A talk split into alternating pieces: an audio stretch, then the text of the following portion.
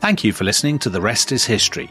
For bonus episodes, early access, ad free listening, and access to our chat community, sign up at restishistorypod.com. That's restishistorypod.com. One size fits all seems like a good idea for clothes until you try them on. Same goes for healthcare. That's why United Healthcare offers flexible, budget friendly coverage for medical, vision, dental, and more. Learn more at uh1.com. This episode is brought to you by Amazon Prime. You know Amazon Prime is not just a shipping subscription, right? It's got everything, including streaming TV and movies on Prime Video. And of course, Prime's fast, free shipping. Go from watching your favorite shows to getting your favorite things. Whatever you're into, it's on Prime. Visit amazon.com slash prime to get more out of whatever you're into. Ryan Reynolds here from Mint Mobile. With the price of just about everything going up during inflation, we thought we'd bring our prices down. So to help us, we brought in a reverse auctioneer, which is apparently a thing. Mint Mobile unlimited premium wireless. Ready to get 30, 30, bit to get 30, bit to get 20, 20, 20, bit to get 20, 20, bit to get 15, 15, 15, 15 just 15 bucks a month. So, Give it a try at mintmobile.com slash switch. $45 upfront for three months plus taxes and fees. Promo rate for new customers for limited time. Unlimited more than 40 gigabytes per month. Slows. Full terms at mintmobile.com.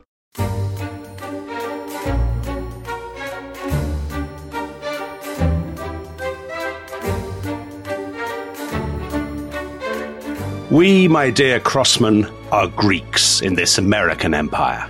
You will find the Americans much as the Greeks found the Romans. Great, big, vulgar, bustling people, more vigorous than we are, but also more idle, with more unspoiled virtues, but also more corrupt. We must run Allied Forces HQ as the Greeks ran the operations of the Emperor Claudius. That was Harold Macmillan talking to the future Labour MP Richard Crossman during the Second World War.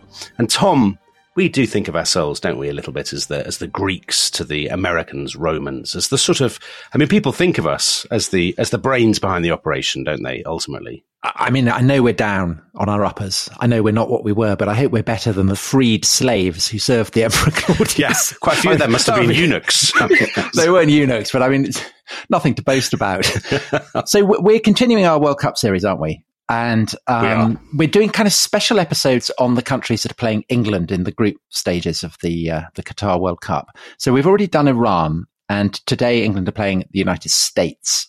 And one of the things that uh, was very salient in the episode we did on Iran is that inter- in international relations, power balance, power imbalances tend to mean that uh, one country, i.e., the less powerful country, is far more obsessed with the other country than the powerful country is with the inferior country. Of course. Um, so Iran is much, much more obsessed with Britain or England than Britain is with Iran, say. Yeah, and we've had that a bit actually, Tom, because we've had that with Argentina when we talked about the Falklands yeah. War many months ago. Um, that all those countries that are affected by Britain's empire, either formally or informally, developed a kind of mingled admiration and resentment of Britain, didn't they? And I wonder whether that's similar to the relationship that we now have with the United States. Well, what's interesting about Britain's relationship to the United States, and apologies to uh, Scots and Welsh, but we're, we're going to equate England with Britain for the purposes of this yeah. podcast. Yeah, shocking behaviour, but we're going to do it anyway. What's interesting about it, of course, is that in the 19th century, basically the United States is playing the role of Argentina or Iran to Britain. Britain is interested in the United States, but it's not obsessed by it. Whereas yeah. the United States is obsessed by Britain. And in the 20th century, that role reverses. Yeah. But having said that, I, I mean, I think it's not just about power imbalances because I know that politicians on both sides of the Atlantic hate the phrase um, special relationship, yeah. quite understandably in the context of geopolitics. But I think in the dimension of culture, there is a special relationship for the obvious reason that the culture of the United States does come from Britain predominantly, preeminently in, in terms of its kind of beginnings. Well, there are lots of ways, aren't there, in which the, the culture is actually so integrated. Not every way, but if you think about the popularity of British actors even now, you know, you'll see a endless TV, big, big budget TV series in which it turn out that half the crew is British or half the cast are British. They're kind of so integrated, aren't they, in some ways, as to be indistinguishable. But that is quite Greek freedmen at the court of Emperor Claudius.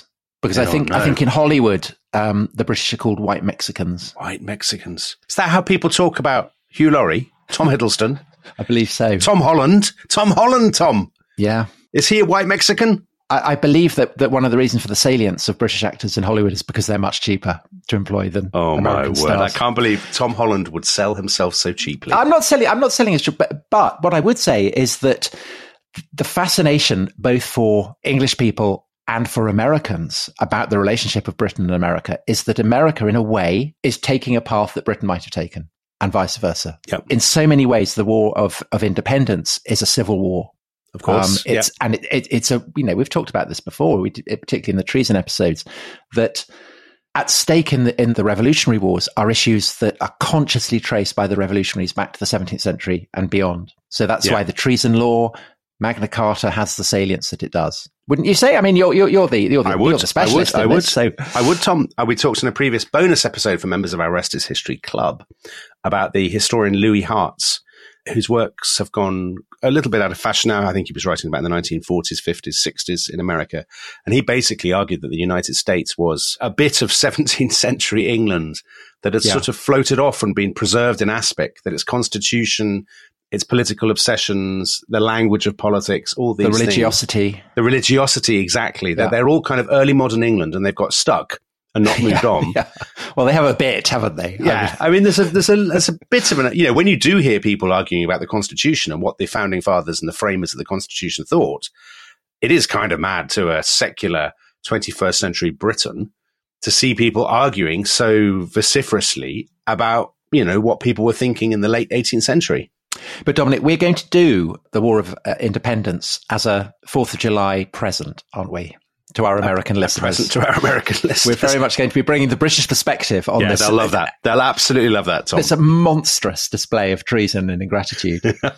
so that's something to look forward to. But in today's episode, what we're going to do is we have uh, broken down the entire history of um, England's relationship to America into six key episodes. Yeah Um, and five of them are quite elliptical. Five not, of them, th- let's be honest, they're not the episodes you expect. if, you, if you write down now what you think the six episodes will be, if there's anybody who gets them all right, would I be would impressed. I would be more than impressed. Tom, I would be dumbfounded. But the first episode is an absolute classic.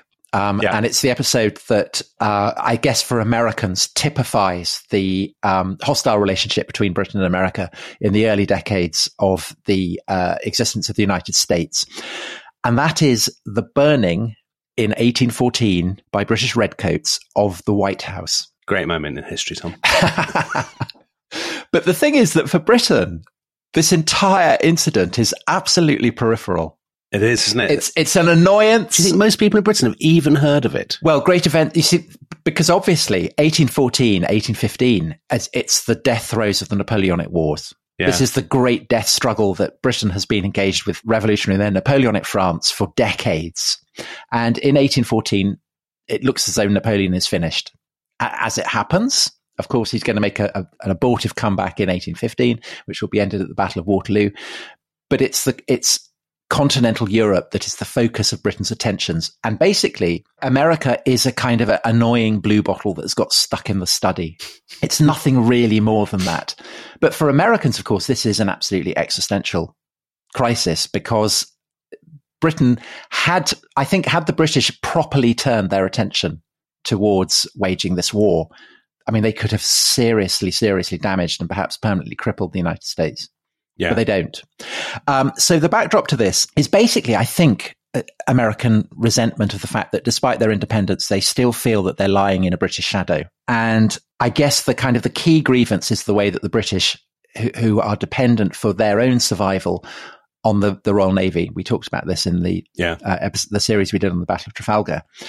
The British very cheerfully are impressing American seamen, you know, taking them on board, making them serve on the, on on their various ships. Uh, and the reason that they feel entitled to do that is that British law defines nationality by birth, and the US allows people to gain nationality by residence. And so Oh, it's right, perfectly yes. possible for the British, you know, to see someone as being British by law and the Americans to see him as being American by law. And the British obviously are, are playing by their own rules. Yeah. So there's a lot of impressment going on. The other thing is that um, Canada, of course, has remained independent of the United States control. It remains a, a British possession. And there's the feeling that it's very, very vulnerable. So um, uh, Thomas Jefferson, who was not, I think it would be fair to say, the British Empire's greatest fan, Yeah. said of Canada that Providence has placed there Britain's richest and most defenseless possession at our door. And James Madison, who has succeeded Jefferson as president, is absolutely confident that basically that the US is holding a knife to Britain's throat because he sees Canada as being key to the war effort. You know, its timber supplies the Royal Navy with um, masts. Uh, its food from it keeps the West Indies sustained, and also that that ships and exports from the United States are vital to the survival of Britain in the war. And so it's in 1812 when uh, it still looks as though Napoleon is preponderant. Yeah. Congress votes in favour of war. Uh, Madison signs it into law, uh, and this is both the first declaration of war in the United States history, and it's also the closest vote. So I think that's Oh. the measure of the fact that uh, people have reservations about it. So there are there are good people in the United States. Tom, there this are point. good people. Well, particularly in New England, where Right. there is no enthusiasm for the war at all. Um, and centers of population, so Philadelphia would be the obvious one, where there are lots of Quakers, are Mhm. are likewise basically neutral. So it's not like there's a massive war fever. And I think right from the beginning, there are people in America who think that this is a, uh, is not a sensible thing to have done. You don't Yeah. tweak the tail of the British lion, all that kind of thing. So to the British, this is it's an annoyance. You know, this is very much a secondary theatre of war, as we've said. Mhm. And basically, the, the war does not go well for America. So their immediate target is is Canada. They think we'll go and grab Canada, but it, it goes disastrously wrong. The Canadian militia meet the main US invasion force at Detroit and it surrenders. It's kind of humiliating defeat. Revenge for Yorktown, perhaps. Right. Very good. Who can say? Yeah. Um, and there's a kind, it, it's not a total victory for the British. There's kind of naval war is pursued on the Lawrence River and in the Great Lakes. Um, but it's clear that Canada is not going to be taken. And by 1814, the situation is looking increasingly critical um, because Napoleon's period in power is coming to an end. The Americans have, have very clearly aligned themselves with the French.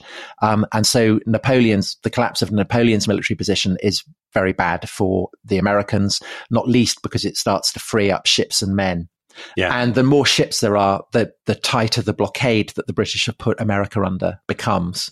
Because the continental system that the Amer- that the British have been imposing on uh, Europe, they've also been imposing on America.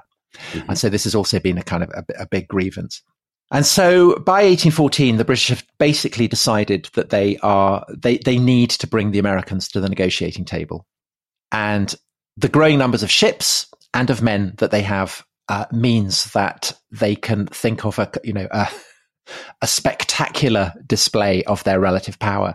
Yeah. Um, because since 1813, they've got a naval squadron that is based in the um, Chesapeake Bay. So that's the kind of the great estuary that, that runs between Virginia and Maryland. From this bay, there are all kinds of um, rivers that snake inwards into uh, mainland US. And one of these, of course, is the Potomac, on which sits Washington, Yes. the US capital. Yeah. And so in August, oh, August 1814, an expedition advances up the Potomac and it's led by uh, a rear admiral called George Cockburn, or is it Coburn? I'm not sure. Um, and a, uh, a military officer called Robert Ross. And he has 4,500 troops. And up they go. And the US defenses are contemptuously brushed aside. President Madison is kind of, oh my God, he scarpers. I mean, it almost gets captured. And the British enter Washington on the evening of the 24th of August, 1814. They enter the White House.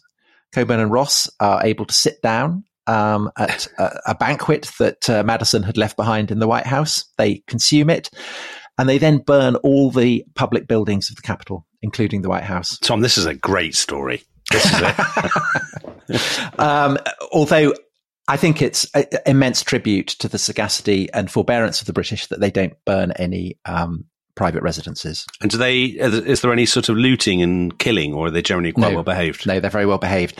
Um, Coburn was actually quite keen to burn the whole the whole city. He was absolutely gunning for that, but Ross says no because he Right. says the purpose is not to alienate American opinion. Yeah. Actually, quite the opposite. You want to keep people like the Quakers and New Englanders on side. It's to humiliate the Yeah. US government so that they will then be brought to negotiate terms. Um, and that's exactly what happens. So the British are in Washington for nine days, then they withdraw, absolute minimal resistance. Uh, and Madison promptly sends ambassadors to Britain to negotiate terms.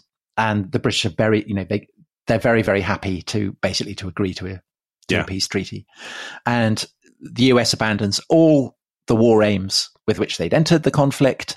But I think they feel that they've been spared, you know, they've got away quite lightly because they've been spared certainly kind of total defeat and, and very probably dismemberment of the United States. So it's a pretty total defeat. Now, this is not how the war of 1812, as it's called, is generally remembered in the United States. Yeah, I was going to say that. It's not remembered that way at all. In, I mean, in Britain, let's be frank, I think among the general public, among, among people who are not history devotees, it is literally just not remembered. yeah. But in the United States, it's remembered as a sort of great moment of nationhood, isn't it? for, Nation for two reasons. For two reasons, and the first is that um, in the 14th of September 1814, the British attack Baltimore and they bombard this fort, Fort McHenry, and there's a huge U.S. flag, 15 stars on it. And it flutters throughout the bombardment, and then the British withdraw. Um, and this inspires a poem, which is then set to music. And in 1931, um, this this song becomes the U.S. national anthem, and that, of course, is the Star Spangled Banner. Yes. So the US national anthem commemorates uh, a kind of defiance, a display of defiance uh, against the British. And actually, this is very British behavior, isn't it? Because, you know, Yeah. making a victory out of a defeat is is basically what we do. It's kind of Dunkirk and exactly all that But kind of thing. But what's very satisfying about that is that the uh, Star Spangled Banner, the tune, is actually an old British song from a London club, I think. It The is.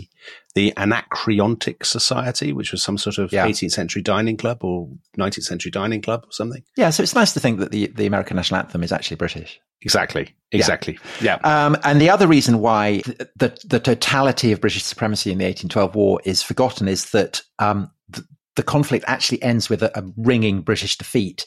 Uh, and this occurs after the peace treaty has actually been signed, but the news of it hasn't got back to America. So 8th of January 1815, the British have been uh, basically laying siege to New Orleans with the aim of grabbing hold of Louisiana. The Americans are under the command of a man called Andrew Jackson, and he inflicts an absolutely stinging defeat. So Yeah. he, about 2,000 British soldiers die. Uh, and this is, I think, about half an hour of action. Americans lose about 70 men. Um, and this is this is tremendous for the Americans. So they make a, a great fuss of it. Uh, Jackson becomes a great hero. Um, the uh, the eighth of January becomes a federal holiday. Hurrah, hurrah for Andrew Jackson! Hurrah for for America! But anyway, I think I think that that war kind of perfectly illustrates the way in which smaller powers confronted by superpowers will invariably inflate their successes and their triumphs. Um, You're really endearing us to our American audience. well, no, bec- bec- because it will turn around, of course. Of course you will. know, I'm merely this is this is the hu- the hubris that precedes the nemesis. Nemesis is coming.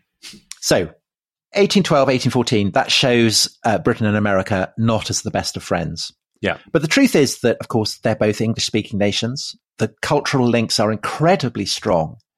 British writers, for instance, are very, very uh, widely read in the United States. And by the 1840s, American writers are starting to be read in, um, in Britain as well. Yeah. But still, the, the cultural preponderance is all on Britain's side. And in 1842, the most famous novelist in Britain, perhaps in the world, makes a trip to the United States, and that is Charles Dickens. Brilliant. And Charles Dickens sails to America. There's a number of reasons why he wants to go. The first is basically that he is very popular. The Americans see him as being almost an honorary American. So they call him the great Republican of the literary world. So um, Dickens, who loves praise, who loves performing, um, thinks, well, I'll go and be tasted by the Americans. What could be nicer? He also has, there are copyright issues.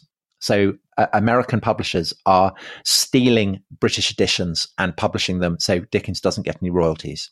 Yeah. And again, Dickens is always very keen on uh, maximizing his income. So he wants to go and sort that out. He also, uh, he wants material for a book. He thinks that going to America might be, you know, provide him with uh, interesting material. Uh, and he wants a break. You know, he's been writing nonstop. Yeah. And, and so he, Dickens's idea of a break is to cross the Atlantic in the middle of January, um, when the storms are particularly violent. Great Plan. So he's yeah. So, so he sets off with his wife. The cabin is way too small. Um, the storms are absolutely terrible. He's on a steamer, and the smokestack is um, is so battered about by the gales that it has to be chained down to stop it blowing over and setting the ship on on fire. Uh, they reach Newfoundland and run aground. Um, so it's all you know, it's a terrible, terrible voyage. So when they finally arrive in Boston, where Dickens first steps foot on uh, American soil, he's very much in a mood to enjoy himself. Um, yeah. And he re- so he really likes Boston. Uh, he's greeted with adulation, and he he loves that. Uh, he goes on to New York, where they they stage a Boz ball. So Boz is the the pseudonym that Dickens has been using, and it's attended by three thousand people. Crikey. And another 2,000 people had applied for tickets. That's a bit like um, The Rest is History Live, Tom.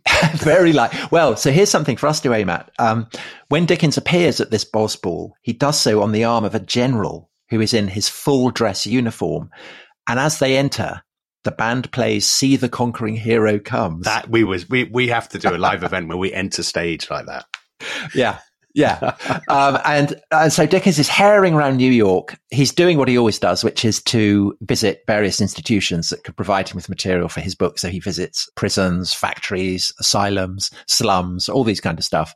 Uh, and he also meets some of uh, America's most famous writers. So he, he, he meets Edgar Allan Poe. Mm-hmm. He, uh, he meets Washington Irving, who's an absolutely massive fanboy Washington Irving is, I mean, absolutely devoted to Dickens. I think he'd met Longfellow in Boston.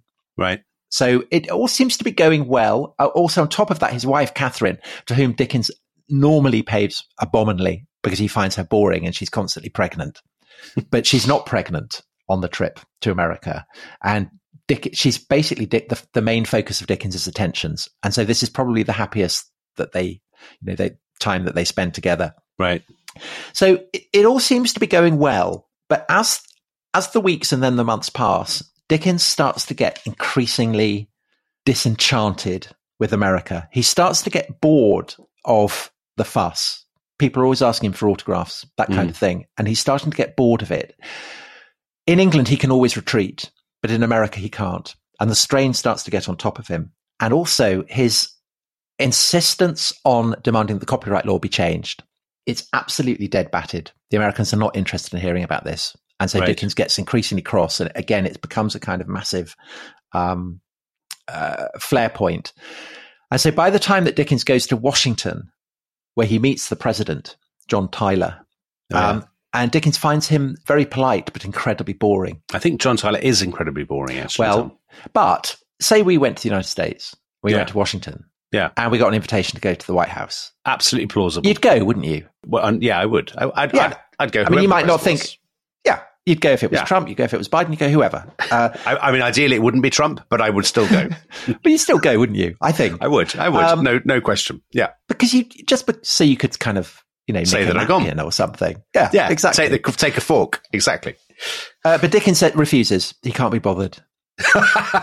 well, that's why he's Charles Dickens and I'm not, I suppose. he, th- he thinks it's going to be boring. And when he, he goes on into Virginia and he hates it, he oh, so he says Virginia is very nice, Tom. I think that's folly on Dickens's part. Yeah. Okay, but this is the spin that Dickens gives to Virginia. He describes it as the regions of slavery, spittoons, and senators. All three are evils in all countries.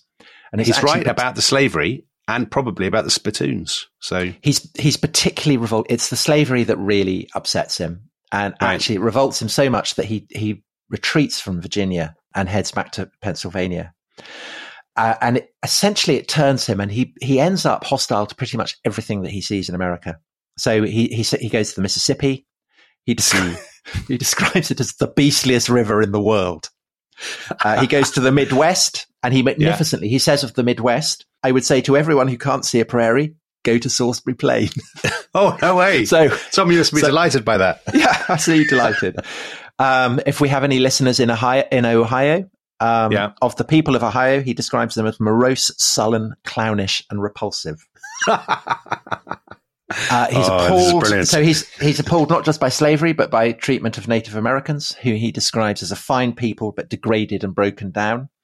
Uh, and so basically, within a few months, he's absolutely desperate to get back to England, and he goes right. via uh, via Canada. So he he um, he goes to the Niagara Falls, he goes to Toronto, then to New York, uh, and heads back across the Atlantic back to Liverpool. And he's so delighted to be heading back to England that all his spirits recover. Um, he uh, he entertains himself and his uh, fellow passengers by playing an accordion, and he organize, he organizes a club in which in which all the members of the club have to dress up as doctors, um, and then weird. go around and then go around. Apparently, they go around pretending to cure people who are sick. They'll go and pretend to be doctors and pretend to cure them, which Dickens thought was absolutely That's, hilarious. oh my word! That's surely yeah, you, you, you're sent to prison for that these days. yes, but for Dickens, I mean, this is absolutely the kind of thing Dickens uh, adored. so he gets back to England, and basically the bad blood between Dickens and America persists. So the Americans uh, have continued to refuse to sort out the copyright issue.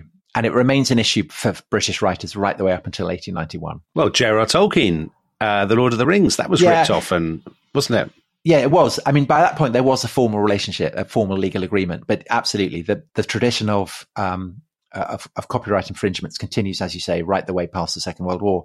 Um, Dickens then writes a couple of books that cause immense upset in America. So one of them is American Notes, which is basically a description of his journey. It has a vituperative attack on the institution of slavery, um, but it also condemns the Americans in ways that, as your the passage that you opened this episode with, the passage from Macmillan suggests the kind of stereotypes of Americans that the British have always held to, that they're vulgar, that they are, are crass, that they throw their weight around. Yeah. Um, it's basically, it's old, old world hauteur. Yeah. It's, you know, it's, th- these people are upstarts. Yeah. Um, and, and Poe is, who's a big fan of Dickens, is, is so offended by it that he describes it basically as Dickens's suicide note you know, for his popularity in America. Yeah. Dickens then writes, he's writing a novel called Martin Chuzzlewit.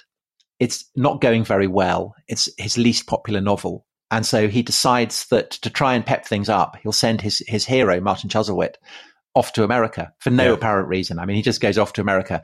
And the chapters on America are actually incredibly funny. The Americans are, are the most dreadful caricatures, though, aren't they? I they really are. And again, it's people in America take massive offense, and even Washington Irving this time breaks off his friendship. So basically, Dickens's portrait of New York is a city where everyone spits. That's yeah. that's the main focus. And again, it's this sense that Americans are obsessed by money, which you might think coming from from Dickens, who'd yeah. come over specifically to, to complain that he wasn't getting enough money. But he he um, he talks about the conversation in America as being the greater part of it may be summed up in one word: dollars. All their cares, hopes, joys, affections, virtues, and associations seemed to be melted down into dollars. Whatever the chance contributions that fell into the slow cauldron of their talk, they made the gruel thick and slab with dollars. Men were weighed by their dollars, measures gauged by their dollars. Life was auctioneered, appraised, put up, and knocked down for its dollars. Oh. And that I mean, that again is a kind of an abiding critique that the we'll British be coming back have. to that in the last moments of this program, Tom, when we get to the late 20th century. And we will be coming to it in my third vignette, which shows the corollary of the almighty dollar, which is that by the end of the 19th century, the economic balance of power between Britain and America is starting to shift. Mm-hmm. And perhaps the, the paradigmatic illustration of this is uh, a man who becomes the at one point the richest in the world, but who originally came from Scotland, from Dunfermline, uh, Andrew Carnegie, who's born in 1835, uh, but when he's 12, so in 1848, um, he emigrates to Pittsburgh with his family. And he begins right at the bottom. He kind of works in a cotton mill. He works as a telegraph operator. But over the course of his life, he proves himself brilliant at capitalism. And he ends up this huge monopolist uh, and he, in a way, embodies American capitalism at its most brutal and aggressive. So he, he crushes all his rivals. He smashes unions. I mean, he's an absolutely unapologetic monopolist. Mm-hmm. All rivals are there to be, to be destroyed. And he is not a great man for indiscriminate charity, which he sees as fostering laziness and drunkenness. And yet, for all that, he remains the child of his Presbyterian upbringing. And that Presbyterian upbringing, that kind of radical Protestant sense, is something that, of course, is common to both sides of the Atlantic. It's there yeah. in Britain, it's there in, in, the United States. And in 1889, Carnegie publishes uh, a, a tract called The Gospel of Wealth, where he basically makes the argument that it's the duty of people to get incredibly rich so that they can then reinvest their money in ways that, that won't kind of relieve poverty per se, but will enable the poor to improve themselves. Basically, it's the duty of the rich to get rich so, so that they can provide ladders for other people to then climb up and also Right. become rich. And this is very American, I Yeah. think. Yeah. And it's one that Carnegie is so rich. So he ends up selling or basically selling off all his companies to, um, to John Pierpont Morgan, which he does in 1901, by which point he's basically the richest man in the world. And he then uses the money, he invests in parks, libraries, schools, and Carnegie institutions are, you know, they're not just in the United States, they're also across the world and particularly in, in Britain. So he reinvests Yeah. in Britain. And the British have their eyes opened both to the the sheer scale of the, the American economy. You know, they're so accustomed to thinking of themselves as the great economic power that I Hmm. think that that Carnegie's the dispensing of Carnegie's largesse kind of opens their eyes to the the sheer scale of of what is happening. Industrial, economic, financial power is leaking across the Atlantic to the United States, but also what they find impressive is the scale of Carnegie's generosity. Right. And I think that that is also some a, a way that the British see the Americans is there's a respect for the principle of charity of their their rich. I mean, there's an absolute sense that rich Americans tend to be more generous than yeah. rich no, that's English absolutely people. the case now, Tom. I mean, I've written columns about it. Why don't British billionaires hand out as much money as Americans do? And, and the, the explanation, I think, is largely cultural. It's just a thing that Americans are expected to do, and then in Britain they're not. Well, Carnegie is the archetype and, and maybe the trendsetter for this. And the embodiment, I think, of, of all these trends, the ways in which um, the lead is passing from Britain to America, the child is starting to school the parent, Right. the disciple is starting to school the master. D- Darth Vader and Obi Wan Kenobi, Tom. a comparison you have made before, um, comes in the 12th of May, 1905, when Andrew Carnegie visits the Natural History Museum in London, where a, a huge cast of a dinosaur fossil is op- is unveiled. This dinosaur fossil is one that was in the Natural History Museum until a very few years ago. It's uh, a Diplodocus, which is Yeah. a sauropod, uh, very long neck, very long tail. When it was found, it was described as the most colossal animal ever on Earth. And this is why Carnegie wanted it, because it seemed to embody his own, the massive scale of his own ambitions, his own fortune. And so he donates the actual fossil to a, a very lavishly appointed uh, museum in his own hometown of Pittsburgh. But he also makes casts of it and sends it around the world. But the first one he sends is to Britain. And he um, he gives a speech at the Natural History Museum when it's unveiled. And he is unapologetic about what it is that has enabled him to make his gift. He says that, you know, it is my commitment to making money. It's his eh, unfettered accumulation of capital that had enabled him to fund this gift to the British people. Yeah. But he also says that he is giving it to serve as a, a physical embodiment of the links between the British and American peoples. And he wants this dinosaur to serve as an emblem of an alliance for peace. And I guess that Carnegie, to that extent, is, is the embodiment of the future, that Anglophobia will persist in the United States. Yeah. Obviously, lots of people from Ireland have emigrated to the United States, and that has added to the already existent um, Yeah. reasons for, for hostility to England and to Britain. But Carnegie embodies a sense that actually Britain and America have a lot in common, that it would be for the good of the world if they were to coexist, not just in peace and friendship. And in the decades that follow, that friendship will start to Yeah. develop, most notably by the fact that America, although entering the war late, uh, will enter the First World War on the side of, of Britain. Yeah. So when when Carnegie, I guess, is making his money, the future president Woodrow Wilson is reciting Gladstone's speeches by heart in front of the mirror to to teach himself how to be a political orator. And obviously, Wilson is the guy who takes the US into the First World War, and with that, I guess that first wartime collaboration is the moment when the relationship starts to converge politically, if you like. The Yeah. key thing about that dinosaur, Tom, that is the dinosaur that is stolen in the excellent film one, of our dinosaurs, is missing. Yeah. Yeah, Peter Yeah. Ustinov steals it, doesn't he? I think that film uh, is almost certainly deemed inappropriate for young people today. Uh, and the dinosaur has been removed. Am I right? Why, why has the dinosaur been removed? So it's been replaced by the skeleton of a blue whale. Yeah. Um, there was a feeling that uh, to have the skeleton of a whale would better convey messages of protecting the environment okay. Fair than, enough. the ca- than a cast given by an American plutocrat. well, the I whale is brilliant. I mean, Yeah, the if you whale's haven't been to the well. Natural History Yeah. Museum, the whale is brilliant. Yeah. Okay, fantastic, Tom. That was really, really um, interesting. That's a hard act to follow, but follow it, I will. After the break. See you in a minute. This episode is brought to you by Amazon Prime. You know Amazon Prime is not just a shipping subscription, right? It's got everything, including streaming TV and movies on Prime Video. And of course, Prime's fast, free shipping. Go from watching your favorite shows to getting your favorite things. Whatever you're into, it's on Prime. Visit amazon.com slash prime to get more out of whatever you're into. Ryan Reynolds here from Mint Mobile. With the price of just about everything going up during inflation, we thought we'd bring our prices down. So to help us, we brought in a reverse auctioneer, which is apparently a thing.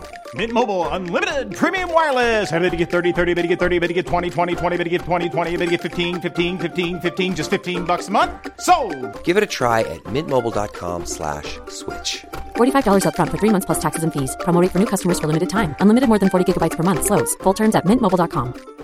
Hi, I'm Daniel, founder of Pretty Litter. Cats and cat owners deserve better than any old fashioned litter. That's why I teamed up with scientists and veterinarians to create Pretty Litter. Its innovative crystal formula has superior odor control and weighs up to 80% less than clay litter. Pretty Litter even monitors health by changing colors to help detect early signs of potential illness. It's the world's smartest kitty litter. Go to prettylitter.com and use code SPOTIFY for 20% off your first order and a free cat toy. Terms and conditions apply. See site for details. The Hargan women seemed to have it all. We were blessed. My mom was amazing. But detectives would soon discover inside the house, there were the bodies of two women. a story of betrayal you would struggle to believe if it wasn't true. I am just praying to God. This is a sick joke. From 48 Hours, this is Blood is Thicker The Hargan Family Killings. Listen to Blood is Thicker The Hargan Family Killings wherever you get your podcasts.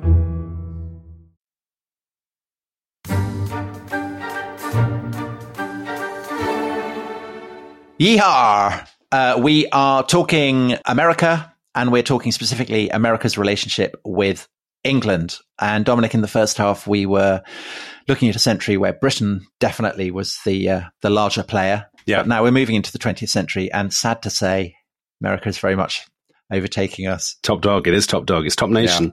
Well, Tom, fantastic yeehaw. Thank you. Uh, congratulations on that. I think everyone will have enjoyed that.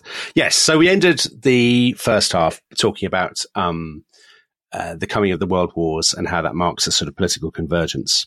Um, and and I suppose m- most people listening to this think I'm going to do FDR and Churchill, Thatcher and Reagan, Blair and his very tight trousers, and Yeah. George Bush when he went. Remember, he wore those inappropriately tight Yes. jeans. And he, he aped Bush's walk, didn't he? he did.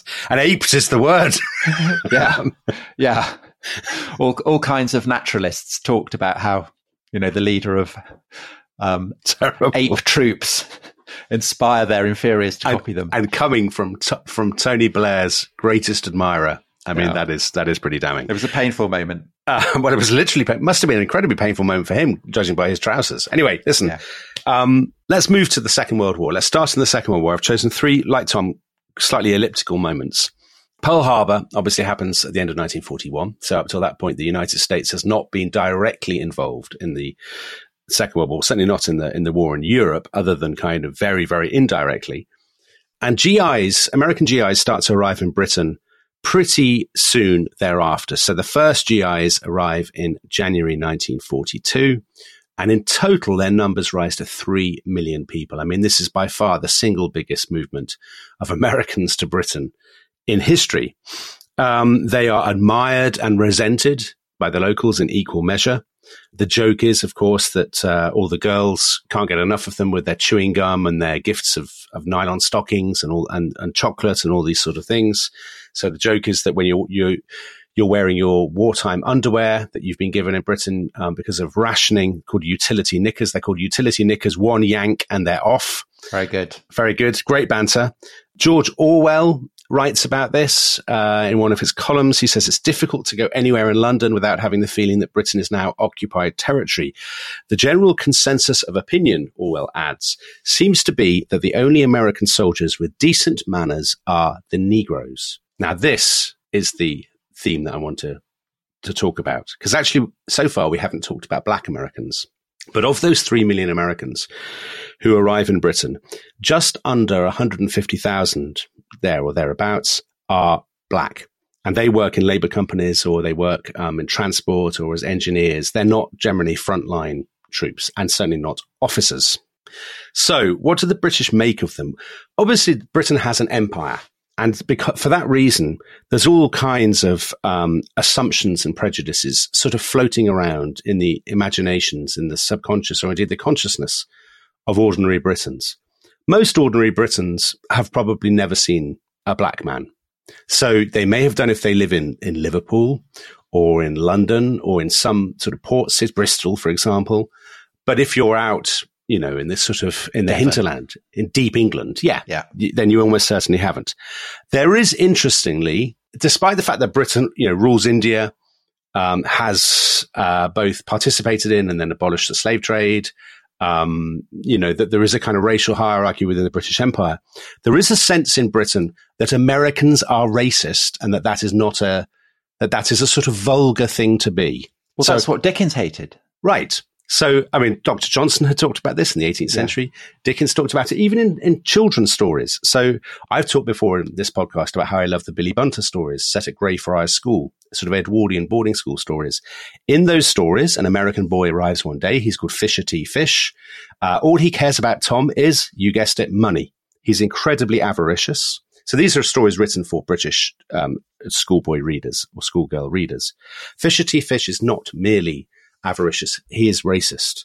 There are there's an Indian boy, for example, at the school who the British boys call Inky, but he's a great friend of theirs. They play. He's a great cricketer. Tom, you'll be pleased to hear. Spin Oh, so yes, he's modelled on Ranjit Singh, isn't he? He, he is indeed. Yeah. Fisher T. Fish at first is quite racist towards him, and the other boys say, "Oh, we know you'll be racist, of course, because you're an American. But if you continue with this, we will, you know, we will beat you up." Um, and So, so, what, what about Lincoln? I mean, is that is he not seen as a, of course, he is. Of course, he is. representative? But Ameri- don't forget, I mean, the British would have said, "Well, the Americans shot Lincoln." You know, that's suppose. Yes, so, suppose. so anyway, Yeah. the, these black GIs arrive. Now, the United States at this point has a segregated army. So the Roosevelt government, the Roosevelt administration, writes formally to insist that Britain will uphold this the segregation of the U.S. Army, and letters are sent out to you know local police and so on all across Britain to say, listen.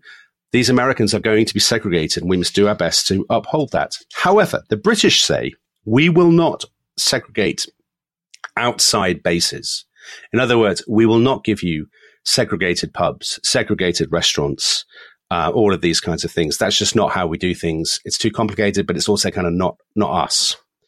Um, so, what do the Americans do? The Americans say, well, we black and white troops must stay separate, but they must also go out separately, so they won't have to mix when they go out into the the towns and villages of Britain. Tom, you were clearly itching to say something, and I'm wondering what it was. Well, I was just wondering about trains. So when they travel on trains, do they travel separately? And the They would reason, travel- Yeah, I'm Well, sure they would travel separately. So the reason I asked that is you may remember we did uh, in the 12 days of Christmas episodes we did at the beginning of the year. Uh, I did one on Hawaii and um, the Crown Prince of Hawaii was traveling back uh, to Hawaii across America on a train, having been to Britain. oh, yes, I remember that. Yeah, and um, a, a conductor tries to remove him from his compartment on the grounds that he's not white. To which he indignantly replies, "In England, an African can pay his fare and sit alongside Queen Victoria." right. Well, he's not wrong, Tom, because there aren't segregated trains in, in Britain. I mean, there, are, there simply isn't a large enough uh, non-white population for this even to be an issue. issue, yeah. Now, the interesting thing is that despite what you might assume about imperial prejudices and whatnot, all the evidence is that most Britons are genuinely shocked and surprised by the attitude of white American soldiers to their black comrades. So you look at mass observation, which was this great survey that was being done at the time about popular attitudes. You look at people's letters and diaries. Indeed, you look at what um, black Americans said themselves. So this is the black journalist Roi Ottley writing in the journal Negro Digest. He wrote, The people here have a racial tolerance which gives them a social lever. They're inclined to accept a man for his personal worth. Thus, the Negro has social equality here in more ways than theory. To put it in the language of the Negro soldier, I am treated so a man don't know he's colored until he looks in the mirror. Now, Ottley goes on to say, that's not to say there aren't degrees of racial prejudice in the British population. It is that they are much more unconscious and are much more wrapped up with the empire than purely on skin color. The place of sort of sanctuary for black, black Americans is often the pub. So they will go to the pub. They have separate leave days from their white counterparts. So they are allowed out to the, to the pubs and there generally, I think it's fair to say they get on pretty well with the locals. So pubs will, I mean, there's a lot of resentment of Americans Of white among the Americans. British, of white Americans among the British population at large, but actually lots of people feel quite sorry for the black Americans.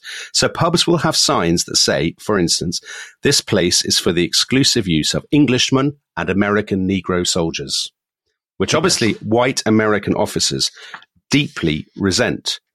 So in a place called Bamber Bridge near Preston, uh, a white American officer writes home and says, one thing I noticed here and which I don't like is the fact that the English don't draw any color line.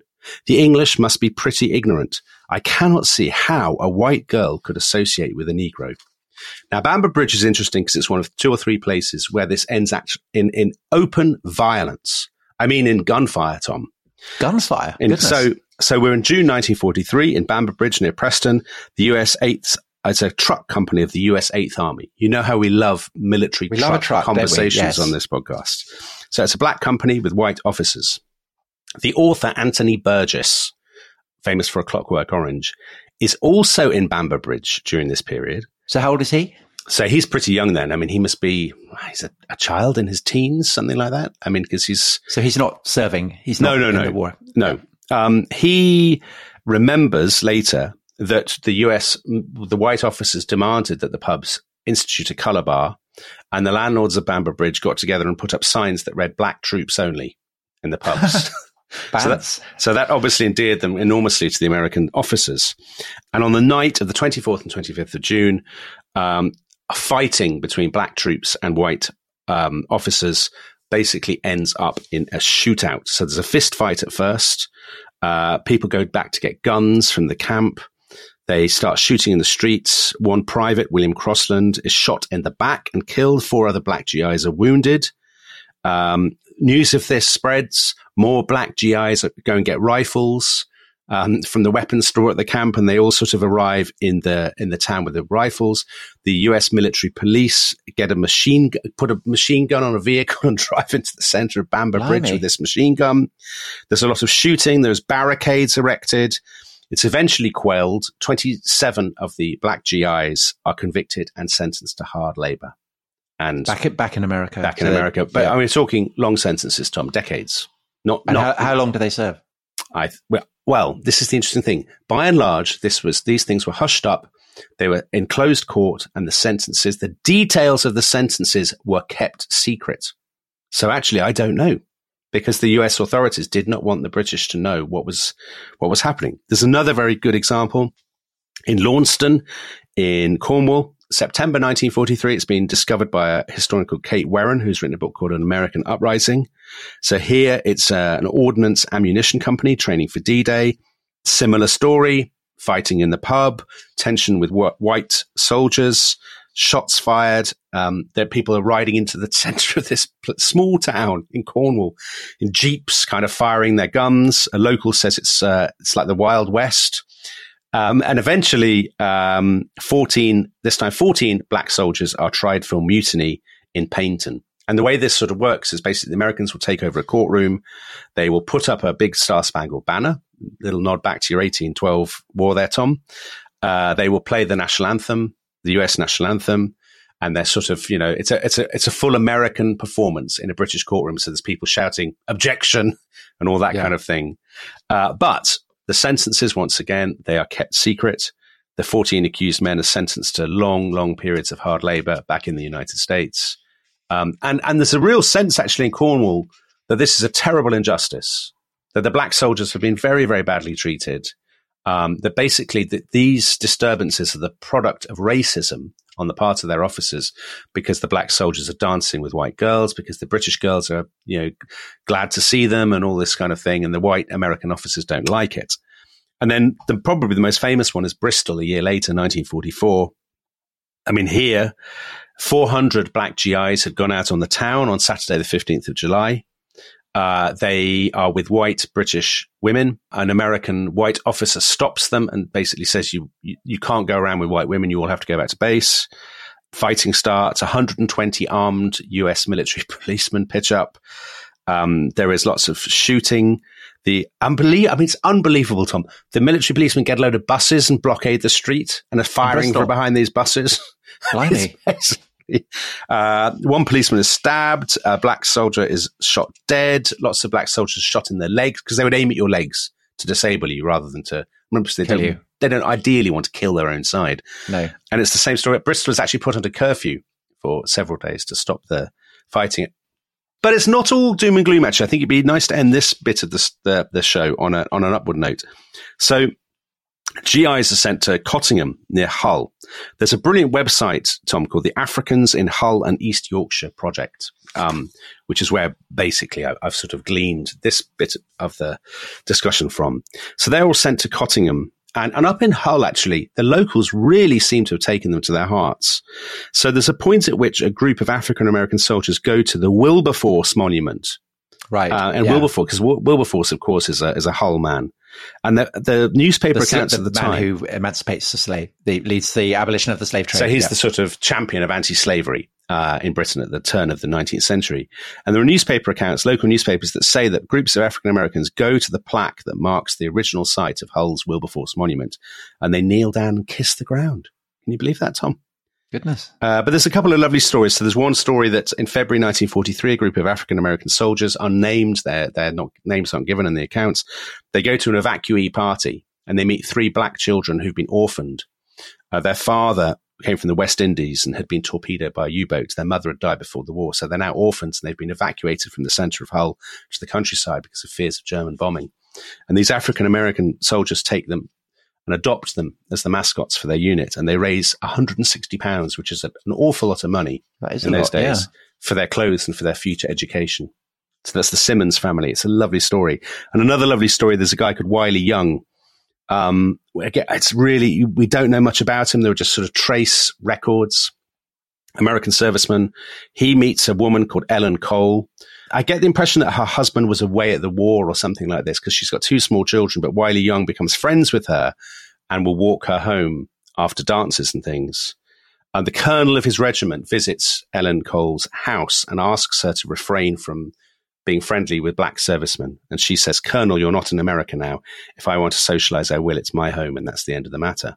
And Wiley Young, the black serviceman, is very taken with this. Um, he has his photo taken with her children. So we, the photo is on this website. Uh, the children dressed up as Uncle Sam and as Britannia. So Nice. he's with these two kids and he sends Very the photo touching. home to his family. And he says, um, you would never have believed that one day I would have, you know, your son would have his photo taken with a white British family. Could never happen at home. And, um, yeah, there you go. Well, well, but um, just to uh, pursue one further aspect, because it will lead into, I think, what you're going to talk about next. Yeah. That issues of a kind of sexual jealousy are quite a, a, a strand, aren't they? Oh, in, massive. Uh, in the, Yeah. the story of the American GIs coming to, to Britain so overpaid, oversexed over here. Yeah. Is what British men Yes. tend to say. Because a lot of British women and girls um, are obviously find Americans. Uh, you know, they've got lots of money. They're very got much better uniforms. There's some nonsense about their teeth, Tom. all that kind of stuff. All that kind of stuff. And I guess also that part of the anxieties around what you're saying about black servicemen Yeah. mixing with white British girls is expressive of white American anxieties about miscegenation. Absolutely right. kind of Yeah. run through. I mean, if they are Southern white soldiers, you know, they are stunned to see this. They just think Yeah. it's, it's against, they think it's against the laws of nature and God. But it's expressive of a way, isn't it, that um, America just seems, you know, whether it's white or black, to British people, just seems sexier. It does indeed. The war leaves Britain, you know, it's kind of washed out, grey, uh, austerity everywhere. Whereas in America, It's Yeah. all about bright primary colors, Absolutely wealth, right. speed. And so that idea that America is, I guess, cool would be the word, is something that Yeah. is hugely influential in the way that Britain comes to see America in the post war years. And I think you're absolutely right. And I think there's about a 20 year period after this point. So as I say, they arrived 1942. So I'd say there's about a 22 year period when America completely has the upper hand in terms of not just high culture. I mean, you think of, I don't know, ab- abstract expressionism and Saul Bellow or something, but also um, popular culture.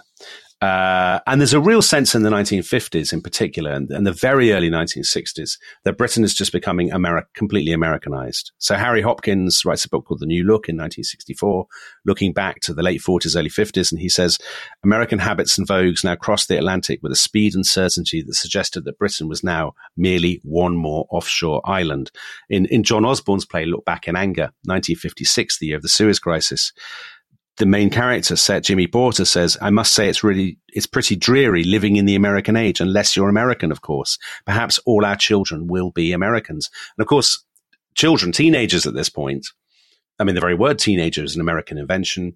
They're copying American fashions, particularly listening to um, American music. So, 1956 is also the year of Bill Haley and the Comets coming to Britain and inspiring, you know, sort of people terribly excited. Um, But the, the the music that particularly inspires people in Liverpool, you know, to, to I can't to think of who at- you could to be thinking of, Tom. To snatch at the city at random is black music. Yes, that's right. It is black music. Um, so the musical, the, so it's you know the blues and whatnot. And that's obviously particularly true, not just in uh, groups like Yeah. the Beatles, but you know the Rolling Stones, Yeah, all yeah. those kind, that, the Animals in the Northeast. Uh, all these bands are inspired by black music, and the musical traffic is all one way. So there are a, there are a couple of people um, in Britain who make sort of weird dents in the American market. So one of them is uh, Lonnie Donegan, uh, who Skiffle. Skiffle, Yeah. and he, but he sings with an adopted nasal fake American accent.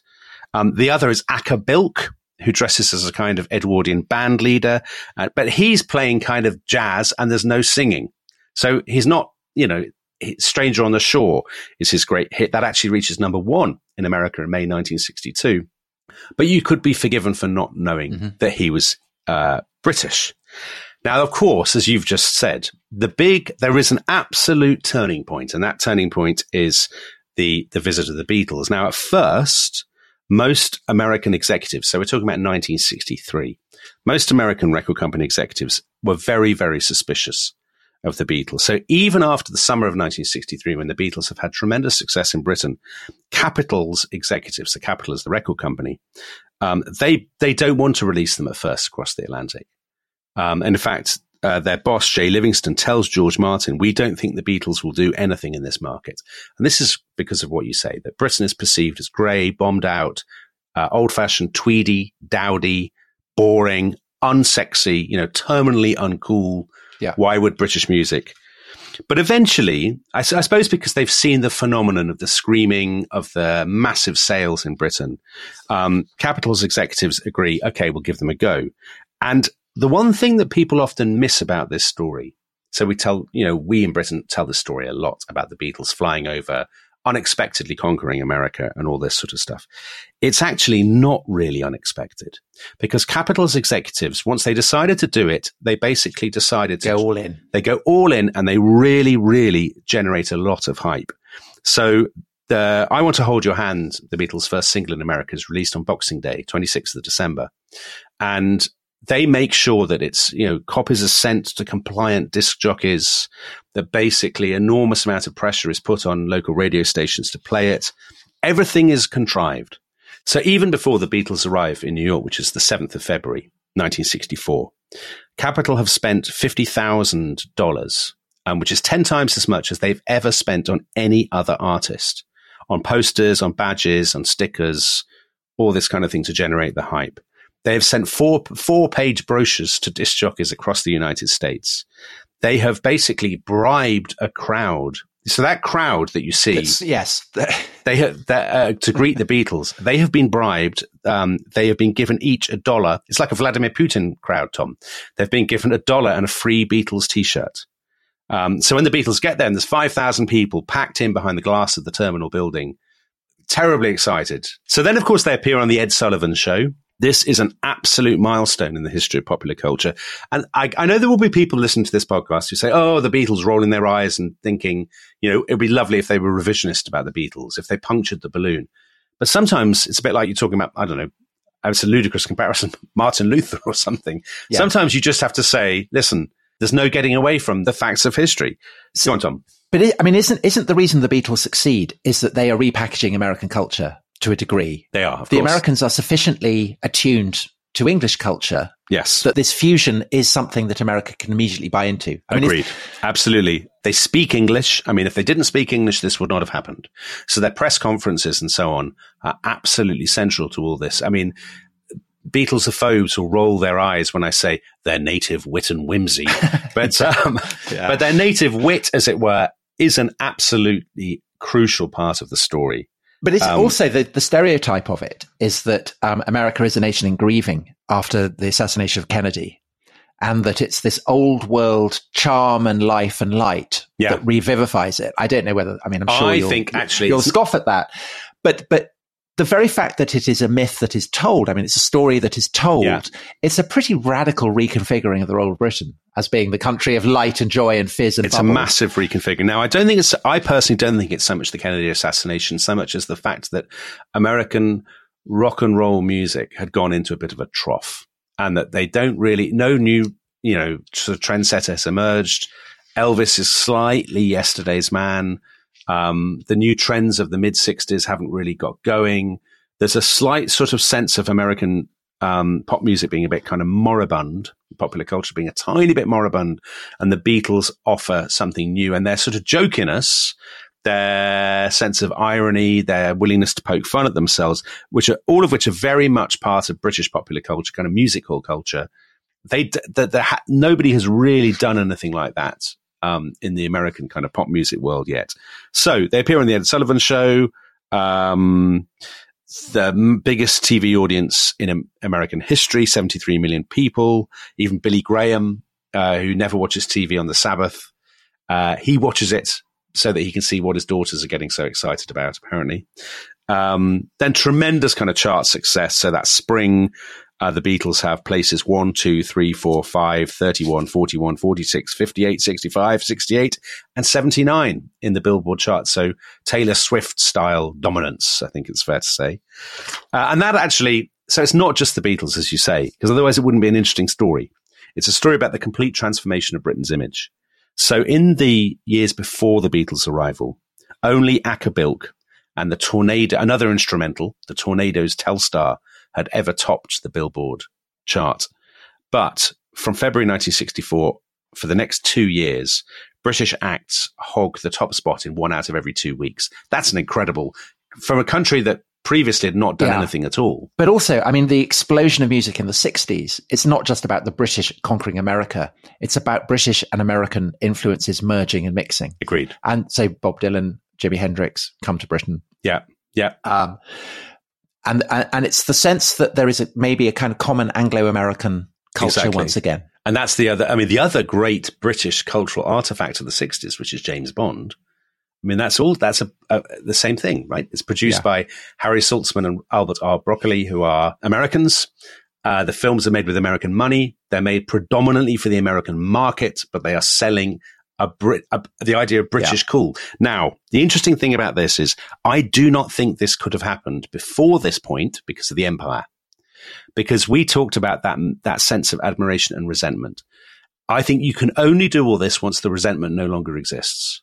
So in other words, it's not Britain is no longer the imperial bully. Actually, what Britain is now is the post-imperial jester poking fun at its own. Yes, but also it it couldn't happen if the Beatles had, say, been upper class, or indeed um, Sean Connery.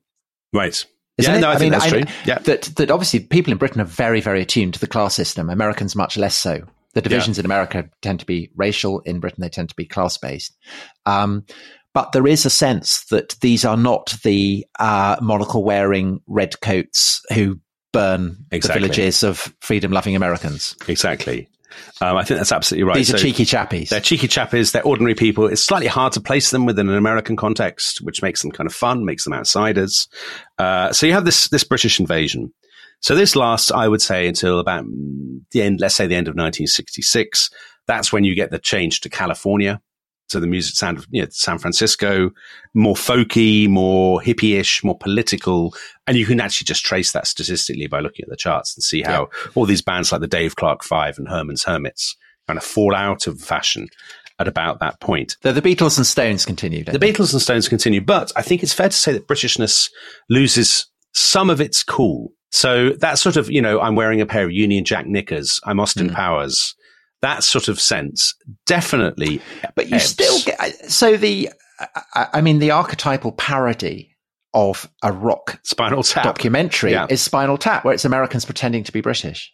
But the British aren't cool in Spinal Tap, are they? They're ludicrous. No, they're ridiculous. yeah, they are lud- Yeah, they are ludicrous, but they're still the archetype of a successful rock band. They are, but I think they the fact you wouldn't have made that in 1965.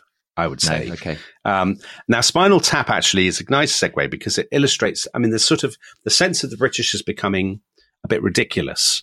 That's always simmering, I think, even despite. I mean, it goes quiet during the British invasion, but it's always there. And that you talked about Anglophobia.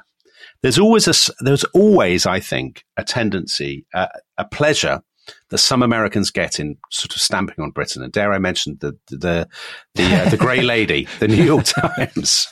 Yeah. Um, now that said, a lot of Americans are, are, do love Britain, and they are coming over in increasing numbers. And I think you, what you get at the end of the seventies is a lovely example of those two things colliding. So this is my final vignette. It's the 5th of March, 1979. So it's not, it's only weeks after the end of the winter of discontent in Britain this very um, gloomy, dreary period of terrible industrial unrest that is, is about to bring the end of James Callaghan's Labour government and usher in Margaret Thatcher. And you've got a couple of classic American visitors to Britain. They're called Mr. and Mrs. Hamilton. She's born in uh, Britain. He's from California. Uh, they've flown in. They drive up the M5. They arrive at their hotel, which is in the English Riviera, Tom. You know, Torquay. the English Riviera, Torquay. Yeah, yeah. Uh, Mr. Hamilton's in a foul mood. He says, everything's on the wrong side of the road. What do you get for living in a climate like this? That he thinks the M5 is like a back road because it's so. But it's terrible. He'd think the English Riviera. Poor climate. Only a Californian could think. But that. finally, they've arrived at their hotel. Like so many, you know, large numbers of tourists were coming. Thirteen million tourists a year were coming to Britain at the end of the seventies, and a, large proportion of them American. Mr. Hamilton is looking forward to getting a drink, but you know, the, and, and then something to eat. But the hotel owner says the kitchen's closed. You know, the kitchen stops at nine. And uh, would you have a ham or cheese sandwich instead? And Mr. Hamilton can't believe his ears. And he says, What the hell is wrong with this country? You can't get a drink after three. You can't eat after nine. Is the war still on? And eventually, there's a whole series of shambles. Mr. Hamilton orders um, a Waldorf salad. He says, "I really want Waldorf salad," and the hotelier says, "I, you know, I'm sorry, we're just out of Waldorfs." and Mr. Because Hamilton he doesn't know what a Waldorf salad, salad, is. Mr. Hamilton goes mad. What the hell's going on here? You know something, fella? If this was back in the States, I wouldn't board my dog here. And the hotelier says, fussy is he? Poodle? and this is, of course, the episode Waldorf Salad from the sitcom Fawlty Towers. Um, John Cleese sitcom, which, and if you haven't seen it, I heartily recommend it. It's very, very funny about Anglo-American cultural differences at the end of the 1970s. But actually, the brilliant thing about this is that it completely represents what people were saying about Britain. Americans were saying about Britain at the turn of at the end of the 1970s, the beginning of the 1980s. I had a look at all these guidebooks about what American guidebooks said about Britain because at this point, more Americans, I mean, apart from the war, more Americans are coming to Britain than ever before. So the Let's Go guide um, starts. I mean, the introduction, the Let's Go is done for backpackers and start for its introduction. It says Consider what happens to a country when quite unexpectedly for 20 years everything goes wrong. Rapid economic decline, massive loss of prestige in world politics, unemployment, inflation, Northern Ireland riots, such is Britain's position today. I mean, imagine that's the introduction to a tourist yeah. guide. Yeah. The Fodor's introduction, right, which is written for older, more affluent travelers. Again, ni- this is 1982. This is literally how the preface begins, Tom. For all its increasing air of shabbiness, its strikes, its unpredictable weather, Britain is still a desirable destination. So it's sort of, it's like you apologizing for doing football in a Rest is History podcast. Yes, it is. So it's, the, the guidebooks are hilarious. They go on and on about how terrible everything is. The thing that everyone goes on about, funny enough, going back to Fawlty Towers, are the hotels. Paul Theroux, the great travel writer, wrote a book called Kingdom by the Sea. Yes, he, he's writing that in um, During the Falklands War. isn't he? Yeah. He says every large hotel in Britain is run down or badly managed, overpriced, understaffed and dirty, the staff overworked and slow. He says the staff are always lazy, dishonest and aggressive. Hmm. British hotels are indistinguishable from prisons or hospitals being run with the same indifference or hmm. cruelty. which it, whi- which the British are aware of as well, because otherwise Fawlty Towers wouldn't have Of course, chimed the way of course. So the British do kind of know this, but even so, I think people are still quite shocked by the the way in which Americans talk about Britain, because the way that Americans talk about British hotels is actually the way that Americans talk about Britain economically and politically. So, 1975, very famously, the United States Secretary of State Henry Kissinger is recorded. There's a transcript of an Oval Office White House conversation in which he he says to Gerald Ford these words Britain is a tragedy, begging, borrowing, stealing until North Sea oil comes in. That Britain has become such a scrounger is a disgrace. Ford, when he leaves office in January 1977, I mean, this is so humiliating, Tom. In his farewell remarks as president, he says these words It would be tragic for this country if we went down the same path and ended up with the same problems that Great Britain has. Yeah, that's and this sort of goes on sad. and on. There's a Harvard political scientist called Samuel Beer, writes a book in 1982 called Britain Against Itself. And in the preface, he explains why he's written the book. And he says basically, I was inspired by a conversation with one of my students at Harvard. When Beer said to her, Why do you want to do my class? She said, Well, my father told me to do it. He said, Study England, a country on its knees. That's where America is going. And that view is, I mean, it's so widespread. Well, so this is going back to the Harold Macmillan Greece and Rome. It is absolutely. And the people that, that absolutely incarnate this. So this is what brings it back to the present. The institution that, that is the embodiment of this attitude is the New York Times. So then as now, I mean, you could swap New York Times articles about post-Brexit Britain with New York Times articles about 1970s Britain. Unbelievable. Oh, But it, but but isn't it? I I mean, today it's more complicated because I think we discussed this before that it's a marketing strategy for the New York Times. Yes. because it's looking to expand into the British market. So so and so it's it's pitching at people who who are to the left of the Guardian. Right. It's uh, people who love the self-flagellation. Oh, but, but that's not what the New York Times is doing in the, I mean, when the New York Times No, writes no, in no, in 1978, Tom, Yeah, it's an indisputable fact that Britain has a relatively low standard of living, a poor choice of goods, bungling and slowness at all levels, and a manana attitude that infuriates even Spaniards. I mean, all this, I mean, I apologize to Spanish listeners. I mean, even all this sort of stuff is not aimed at getting subscribers. It No. speaks to some degree of maybe even unconscious contempt. Absolutely, but but if we, I mean, if we look going forward now, Yeah. I think there is a difference there, which is that actually, I mean, you were saying that that um, in the in the years after, immediately after the war, there was an anxiety in Britain that Britain was basically becoming an American satrapy. Yeah. And I think the fact that Britain is seen now by the American behemoths that govern the media and particularly social media and the internet and all those kind of things. I mean, I mean, it's, it is simply a province now. I mean, it's simply a, a subdivision to be developed however you want to. And that's what the New York Times are doing. Oh, Tom, this is very depressing. But I think the consequence of that is that actually we have, we are much more Americanized now than we've ever been because of social media Yeah. And, and because the language of the internet is American. Well, our intellectual And- and- elite are more Americanized than they've ever been. That is, and that they're the people, for example, who use, you know, media, uh, academics.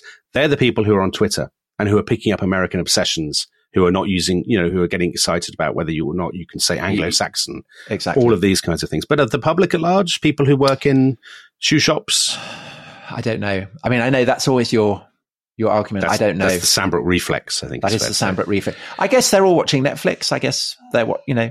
They're, Yeah, they're probably maybe. watching the BBC less. They're watching Netflix Yes, more. I suppose I would true. say. So we should end by saying how that Fawlty Towers thing ends. Because, of course, I promised you this. Mr. Hamilton, and this is your thing about British self flagellation, Tom, because Mr. Hamilton assembles the other guests. and and uh, Basil look, gives this fantastic speech. He says they all satisfied customers. Of course, if this little hotel is not to your taste, then you are free to say so. That is your privilege. And I shall, of course, refund your money. I know how important it is to you Americans, he says. Yeah. But you must remember that here in Britain there are things that we value more, things that perhaps in America you've rather forgotten, but which here in Britain are far, far more important. And at that point, somebody interrupts him and says, I'm not satisfied. And then all the all the other British guests say, yeah, it's actually terrible.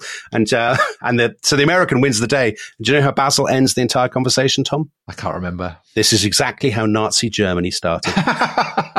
well, that is the perfect note on which to end a history podcast. We hope you have enjoyed it. Uh, may the best team today win. Uh, and we will see you again tomorrow for more don't know where we're going because yeah. we haven't worked out more historical wittering. More historical witterings. We'll see you then. Bye. Bye.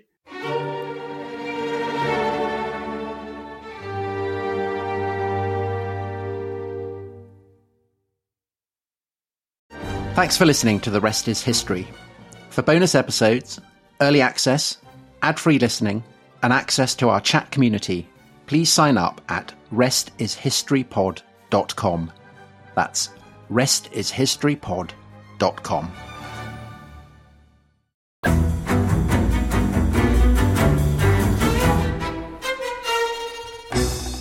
I'm Anthony Scaramucci, former White House Director of Communications and Wall Street financier. And I'm Katty Kay, US Special Correspondent for BBC Studios. I've been covering American politics for almost three decades. Welcome to The Rest is Politics US, brought to you by Goalhanger. Go on, tell us, were those donations you made, like Obama in 2008, was that idealism? Were you hoping to get something out of these campaigns that would serve your own business interests, for example? So I think this will either make this podcast incredibly successful, Katty, or people will be horrified and they'll shut it off right now because I'm going to be very real with you. The Obama donation, I had gone to law school with President Obama. We were not classmates. I was a few years ahead of him. It was 2007. It was then Senator Obama. I had a check in my breast pocket. I went over to the senator. I said, Senator, I said, you and I didn't really know each other in law school, but I'm about to hand you a big check. Can I lie to my friends and tell them that you and I knew each other in law school? Well, Obama looks at me, had the best smile in American politics since Jack Kennedy. Forever. Yeah. He lights up. He looks at me and says, I'll tell you what, if you double the amount of the check, we'll take it back to Hawaii. Okay.